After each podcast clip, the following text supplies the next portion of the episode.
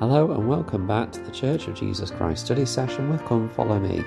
I am your host Matthew Roberts, and this is season 4, episode 203 to 204 of this daily study podcast. Thank you so much for joining us once again today as we continue with our study of this week's Come Follow Me materials covering July the 25th to July the 31st uh, in the book of Esther. Uh, and today we are going to um, continue with the story of Esther. I mean, there's not really much, it's not very complicated. We're just going to carry on from where we left off. Uh, obviously, this is another double episode. Uh, we missed yesterday. Uh, an exciting reason uh, for missing yesterday.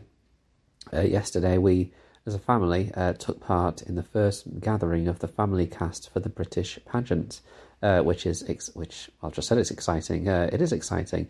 It's been postponed until next year, 2023 but we're going to try and uh, be part of um, the British pageant this year, which will be a great experience. So, um, but because of that, we had a number of things to sort out in the morning, and then of course we were there for the whole afternoon. So. Uh, we're going to do a double episode today. Um, again, might not reach um, the full 20 minutes um, target that, uh, or kind of maximum that uh, I would aim for for each episode being 10 minutes, of course.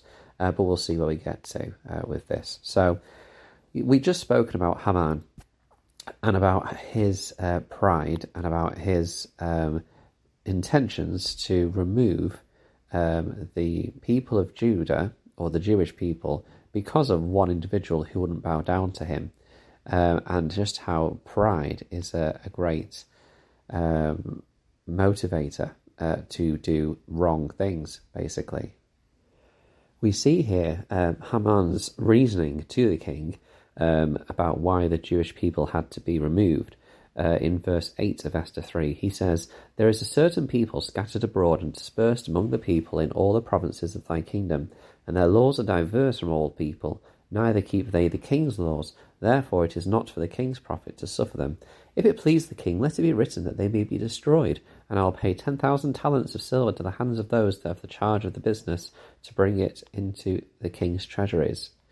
Um, so we see here just complete uh, false um, accusations by Haman um, to get his way, uh, saying that all the Jewish people don't keep the king's laws and things like that, and including um, the the lure of money into this as well, so that uh, the king's wealth may increase from this horrible act.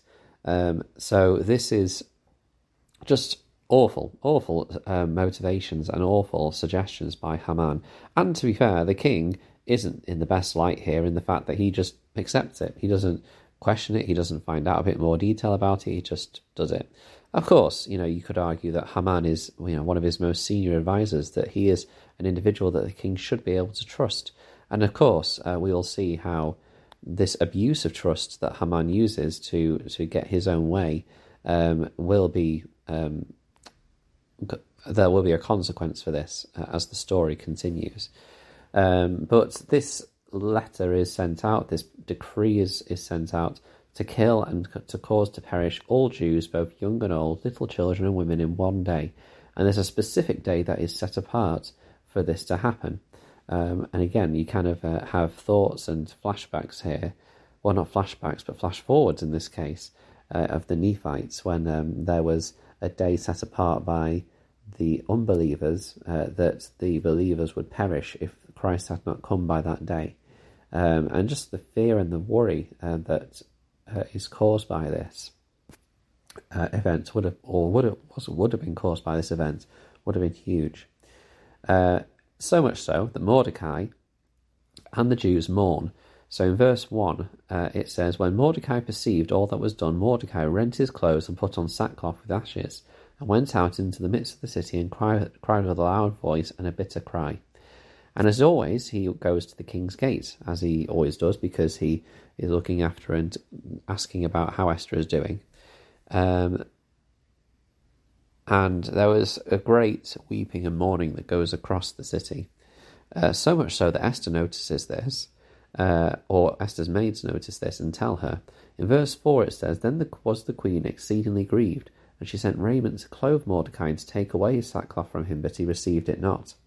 Now, we don't know at this point if Esther knows what is going on, uh, but he is about to find out. Uh, she is about to find out. Um, she calls for one of the king's chamberlains who goes to find out what is the problem for Mordecai. Notice that she doesn't go herself. Uh, I don't know if it's because she's unable to um, or, or, whatever it may be, but um, the servant comes back and tells Esther all about Haman and what he has promised to pay and what he has promised to do uh, to get uh, rid of all the Jews. Uh, and this is um, re- referred back to Esther. And um, and Esther is worried about speaking up or doing anything because, as she explains in verse 11, all the king's servants and the people of the king's provinces do know that whosoever, whether man or woman, shall come into the king into the inner court, who is not called, there is one law of his to put him to death, except such to whom the king shall hold out the golden sceptre that, that they may live. But I have not been called in, to come in unto the king these thirty days. So basically, there's this period of time up until, or, or, or as the day pass, comes when the Jews will be killed, that um, certain people have been called to the king's court during that time, and Esther is not one of them. And so she will be killed if she approaches the king. And in verse uh, 13, it says, Then Mordecai commanded to answer Esther, Think not with thyself that thou shalt escape in the king's house more than all the Jews. For if thou altogether holdest thy peace at this time, then shall their enlargement and deliverance arise uh, to the Jews from another place. But thou and thy father's house shall be destroyed. And who knoweth whether thou art come to the kingdom for such a time as this?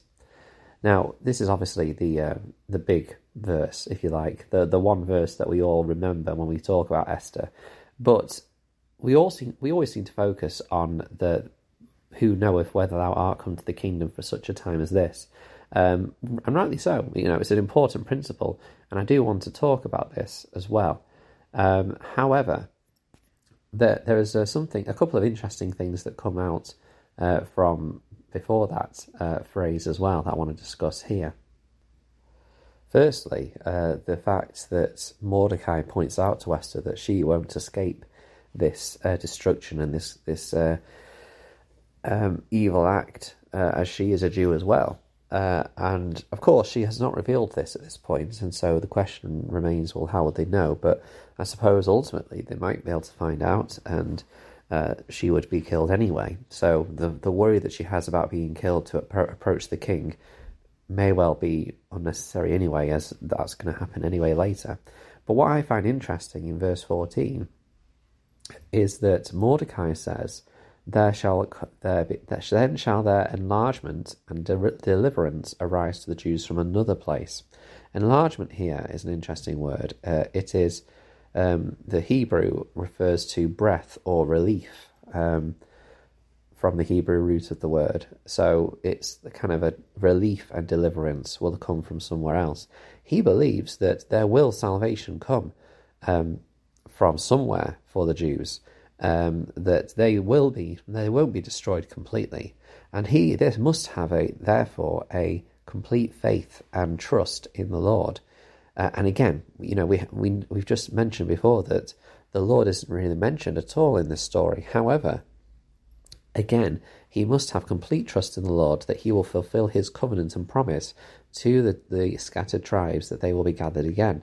So he knows that they won't be completely destroyed uh, from this um, decree from Haman. He won't stop the Lord from keeping his covenant.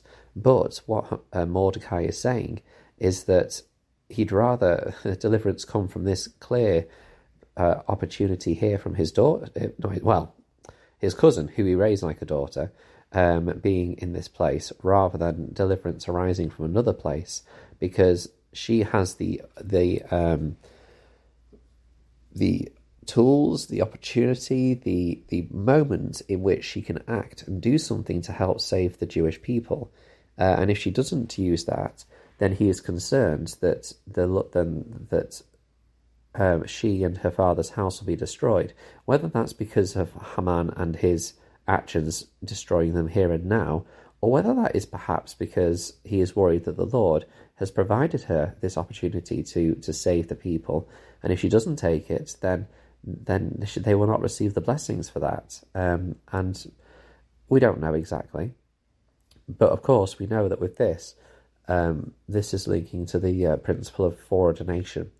Uh, when we read that, Who knoweth whether thou art come to the kingdom for such a time as this? We may be put in positions where we are put there for a certain reason and a certain moment in time. Perhaps you have experienced that in your life. Please share that in the Facebook group if you if you can. That'd be lovely to hear some of those examples and experiences. Um, maybe you felt, don't feel like you have. In which case, uh, a couple of things you can do is study your patriarchal blessing. It's a wonderful resource to help you feel that a bit further. Deeply pray uh, to find out and to just and to discover what that purpose is, uh, and make sure that you're living in a way that you can be ready for when that time comes. Because of course, a foreordination does not mean that uh, it is certain; it is going to happen. Uh, you have to make sure that you're living in a way that um, the Lord is able to use you when that time comes. Uh, President Thomas S. Monson said, quote, Esther had courage, uh, through fasting, faith, and courage had saved a nation. You will probably not be called upon to put your life on the line as did Esther for that which you believe. You will, however, most likely find yourself in situations where great courage will be required as you stand firm for truth and righteousness. Again, although there have always been challenges in the world, many of those which you face are unique to this time. But you are some of our Heavenly Father's strongest children, and He has saved you to come to the earth for such a time as this. With His help, you will have the courage to face whatever comes. Through, though the world may at times appear dark, you have the light of the gospel, which will be as a beacon to guide your way. Close quote. Uh, this is uh, a powerful reminder from President Thomas S. Monson about the need that we have uh, to engage fully in what we have before us, to stay close and true to the covenant path. Esther is inspired by this, and in verse 16 she says, Go, gather together all the Jews that are present in Shushan, and fast ye for me, and neither eat nor drink three days, day or night. I also my maidens will fast likewise, and so will I go in unto the king, which is not according to the law, and if I perish, I perish. So this is um, this is a powerful uh, acceptance from Esther. She is going to do this, and yet she knows again, not mentioning the Lord's name in this uh, at all, but she knows that with the power and trust uh, that they can provide from the fast that they are going to offer, that the Lord will provide a way. Uh, fasting is such an important principle, and I think that too many of us don't use it as we should.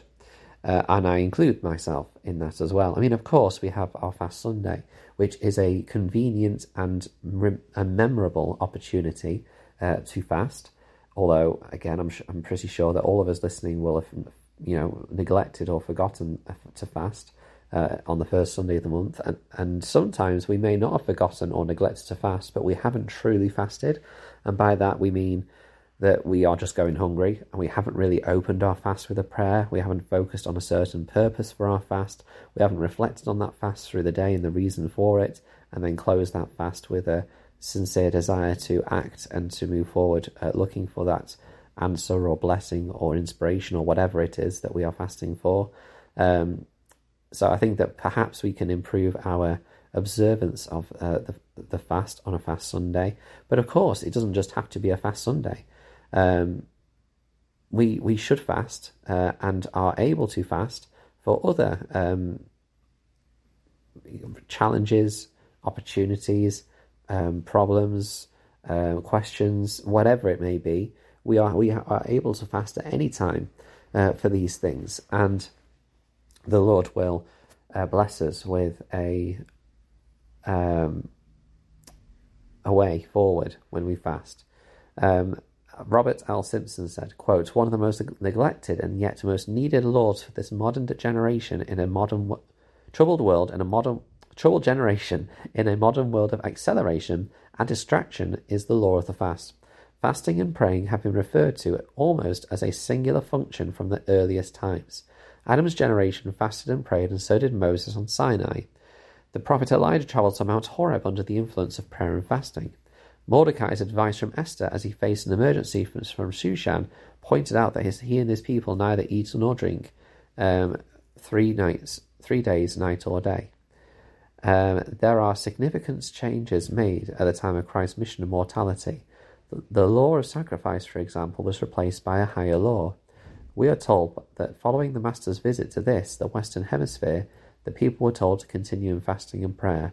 So complete and sincere were the people in obeying his commandments that there was no contention among all the people in all the land. Wouldn't it be thrilling to enjoy such a condition today? Uh, we have a great blessing to be able to have the opportunity to fast, to receive uh, the blessings, and the windows of heaven to open for us. Now, we have a few minutes left, but I do think I'm going to stop there uh, because, one, because a lot of the important principles we were talking are going to talk about um, in this week's study in Esther, such as pride and um, foreordination and fasting, we've just discussed in this episode. so it feels like a lot of the uh, the, the chunk of the, the in depth and interesting discussion about the principles we can apply to our lives we've already talked about for this week. So I'm going to leave a few more things to discuss uh, for tomorrow and Sunday. Uh, thank you so much for joining us today. Hope you've enjoyed this study. Please do continue to follow the podcast on the Facebook group, Church of Jesus Christ Study Session with Come and Follow Me. And you can also email ldsstudysession at gmail.com. Thank you so much for your time, and until we meet again.